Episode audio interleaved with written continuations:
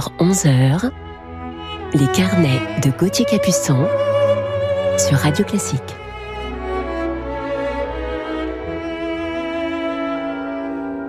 Bonjour à toutes et à tous et bienvenue en ce dimanche 5 juillet sur Radio Classique. Je suis très heureux de vous retrouver ce matin pour votre réveil dominical en musique avec vos carnets musicaux du week-end. Massenet, Mozart, Tchaïkovski, Schubert et Schumann seront avec nous ce matin. Et pour mon coup de cœur du jour, je vous parlerai aujourd'hui d'un grand maestro à la baguette qui nous a quittés brutalement il y a quelques mois et qui nous manque beaucoup. Mais en attendant, rien de mieux que Bach pour commencer ensemble notre rendez-vous.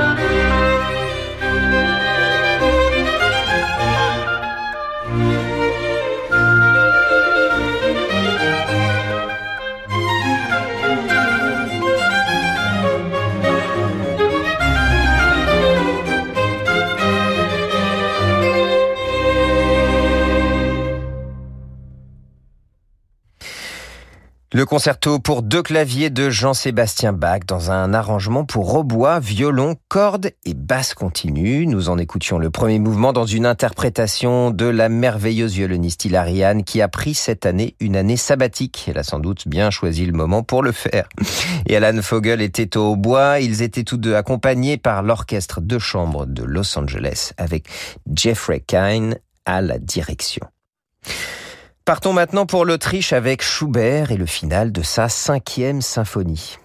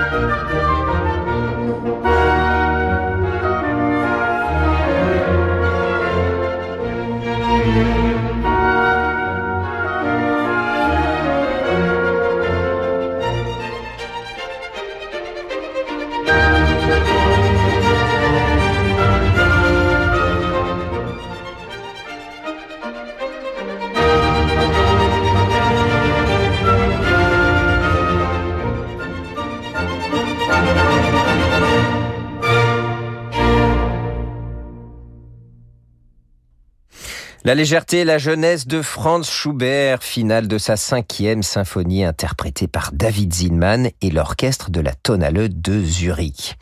Symphonique Schubert a composé à l'âge de 19 ans, si jeune, et pourtant elle est répertoriée chez 485, ce qui nous montre que malgré son jeune âge, il avait déjà écrit à peu près la moitié de son œuvre à 19 ans. Et bien que cette cinquième symphonie ait été achevée le 3 octobre 1816, au bout de quelques semaines, elle n'aurait été interprétée qu'en 1841, soit 13 ans après sa mort. Restez avec nous, on se retrouve dans quelques instants sur Radio Classique avec une arabesque. Retour vers le classique d'Augustin Lefebvre, les histoires musique d'Elodie Fondacci, Passion classique d'Olivier Bellamy. Retrouvez vos podcasts préférés sur radioclassique.fr.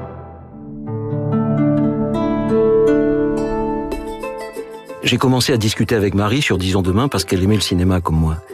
Quand on a les mêmes centres d'intérêt, bah, ça facilite la conversation. Vous aussi, rencontrez des célibataires de plus de 50 ans qui partagent vos centres d'intérêt sur Disons demain. Le musée de Montmartre rend hommage à un grand pionnier de l'abstraction, Otto Freundlich. Allemand d'origine juive, Freundlich s'installe à Montmartre en 1908. Il y croise Picasso, Apollinaire, Braque ou encore Delaunay. La recherche d'humanisme et de spiritualité dans son travail le conduit vers l'abstraction. À travers une sélection de 80 pièces, découvrez une œuvre puissante et engagée, qui fut dénoncée plus tard comme le symbole de l'art dégénéré par les nazis. Otto Freundlich, la révélation de l'abstraction, actuellement au musée de Montmartre à Paris. Je m'appelle Damien, j'ai 35 ans, et ça fait 10 ans que je suis aveugle. Au départ, franchement, j'étais complètement désemparé. Il m'a fallu du temps pour accepter, pour m'adapter, pour me former, et puis pour trouver un nouveau travail. Heureusement, j'ai été aidé par l'association Valentin AUI. Vous aussi, vous voulez aider les aveugles? Inscrivez l'association Valentin AUI dans votre testament pour lui transmettre votre patrimoine. Renseignez-vous auprès de Dorothée à l'association Valentin AUI, 5 rue du Roc, Paris 7e. Eric, Julie, vous et moi, nous venons de réaliser à quel point la vraie vie, c'est celle que l'on choisit. Désormais, on n'a plus que jamais envie de faire les bons choix pour mieux vivre le présent et préparer demain. Santé, prévoyance, épargne et retraite, Swiss Life et tous ses réseaux sont mobilisés pour faire le point sur la situation de chacun et sécuriser tous les choix de vie. Ceux d'Éric, de Julie, les vôtres, les miens. Your Life Swiss Life, assurance et gestion de patrimoine personnalisé. Your Life, votre vie. Et vous, qu'attendez-vous pour aller chez Renault En ce moment, profitez d'offres exceptionnelles, comme nouvelle Renault Clio à partir de 99 euros par mois seulement et avec EasyPack, soit l'entretien, la garantie et l'assistance inclus pendant 4 ans. L'idéal pour profiter de l'été en toute sérénité. Pour nouvelle Clio Life SE 65, 40 000 km avec un premier loyer de 3 000 euros ramené à 0 euros après déduction de la prime à la conversion, sous condition d'éligibilité à la prime jusqu'au 31 juillet si accordiaque. Voir Renault.fr. Imaginez, votre nuque est soutenue, votre dos reposé, vos jambes sont allongées, vous êtes dans un fauteuil de grand confort. Les plus grandes marques de fauteuils de relaxation s'invitent chez Topair. Osez le confort absolu. Venez essayer les fauteuils stressless et la gamme scandinave Relax. Plus de 40 fauteuils à essayer en toute sérénité. En ce moment, conditions exceptionnelles. Espace Topair, Paris 15e, 3000 mètres carrés pour vos envies de canapé, de mobilier, de literie. 63 rue de la Convention, ouvert 7 jours sur 7. Topair.fr. Les carnets de Gauthier Capuçon sur Radio Classique.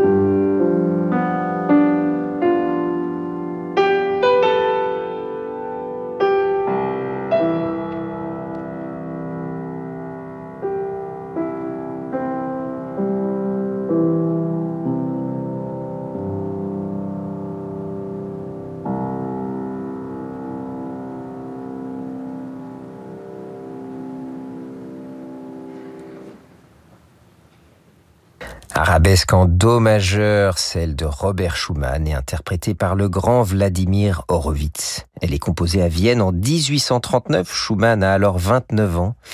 Il est alors assailli par la dépression et la déception professionnelle. Sa relation avec Clara est au plus mal puisque le père de Clara est totalement opposé à tout ce qui peut interférer dans la carrière pianistique de sa fille.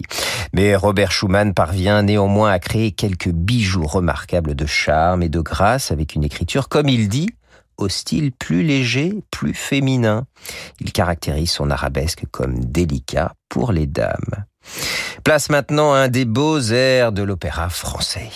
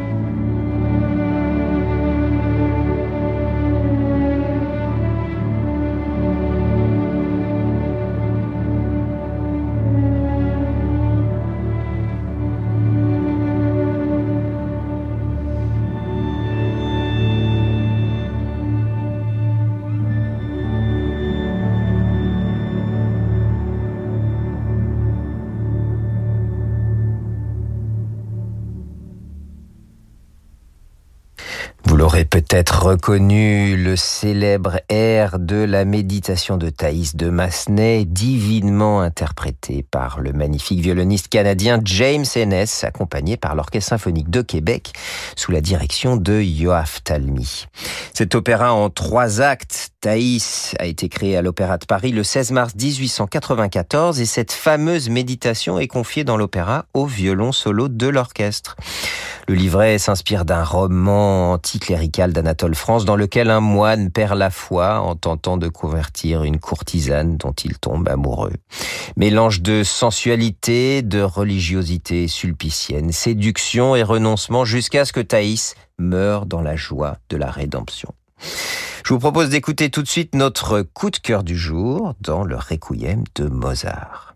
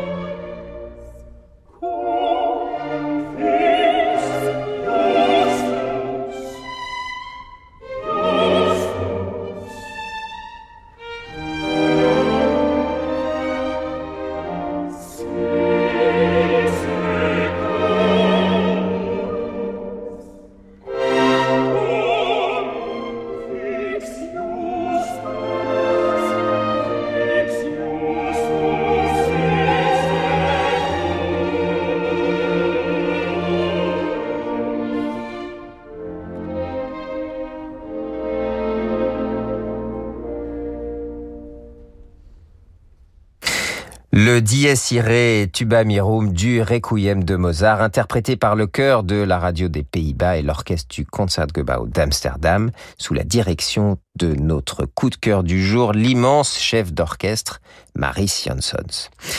Maris était un véritable maestro. Il est né un 14 janvier 1943 à Riga, en Lettonie, d'une mère d'origine juive qui le met au monde en cachette. Son grand-père maternel et son oncle étant mort dans le ghetto de Riga.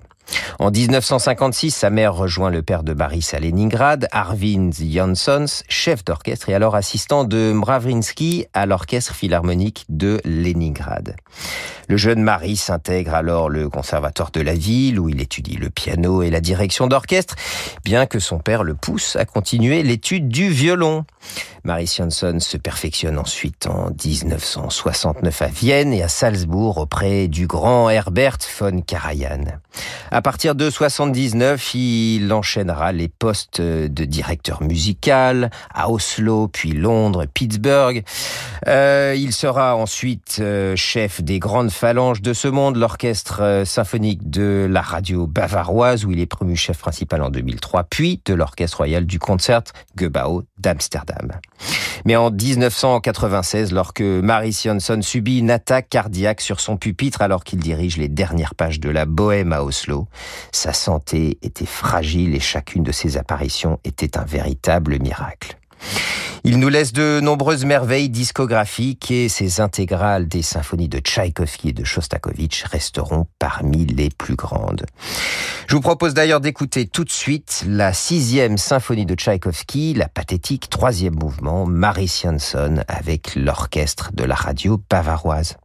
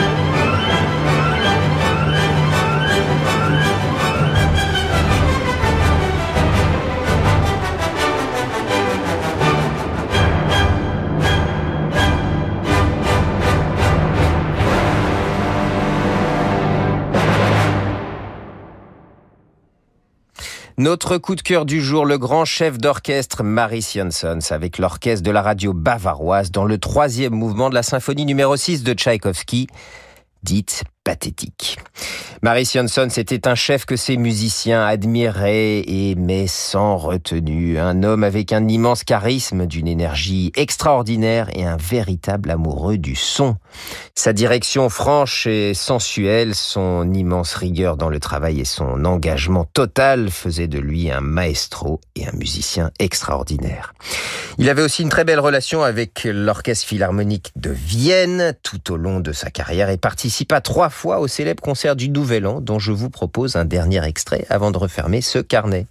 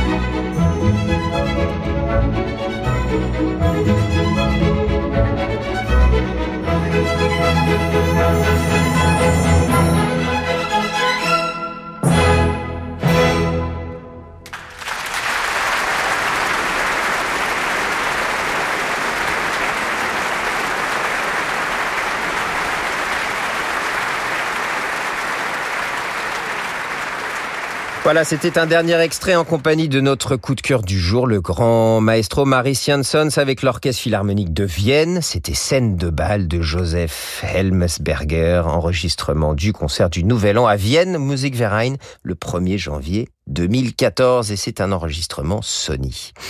Marie Jansson est venue à la fin du mois d'octobre dernier, donnant un concert à la Philharmonie de Paris avec au programme notamment l'un de ses grands chevaux de bataille, la dixième symphonie de Shostakovich. Marie Jansson a aujourd'hui un disciple de taille, Andris Nelson, son compatriote letton, qui l'a propulsé sur le devant de la scène à l'occasion d'une de ses périodes de repos forcé. Et puis, je me souviens d'une discussion dans les coulisses du Musikverein avec euh, Dr Thomas Angan, directeur du Musikverein et ami proche de Marie Jansson, qui me confiait qu'il était très inquiet pour sa santé. C'était le 20 novembre dernier. Marie Jansson nous quitta brutalement le 30 novembre à l'âge de 76 ans dans sa maison de Saint-Pétersbourg. Je regrette profondément de n'avoir jamais pu travailler avec ce si grand musicien, mais il restera dans nos cœurs à tous et sa musique auprès de nous. Un grand merci à Jérémy Bigori pour la programmation de cette émission, ainsi qu'à Aurélie Messonnier pour la réalisation. Il est l'heure à présent de refermer ses carnets musicaux du week-end et de laisser ma place à la douce voix de leur maison pour la suite de vos programmes sur Radio Classique. Très belle fin de journée à tous à l'écoute de nos programmes et je vous retrouve pour ma part ce soir en direct de Radio Classique en compagnie de la pianiste Béatrice Rana et du clarinettiste Paul Meyer nous serons en direct des rencontres musicales d'Evian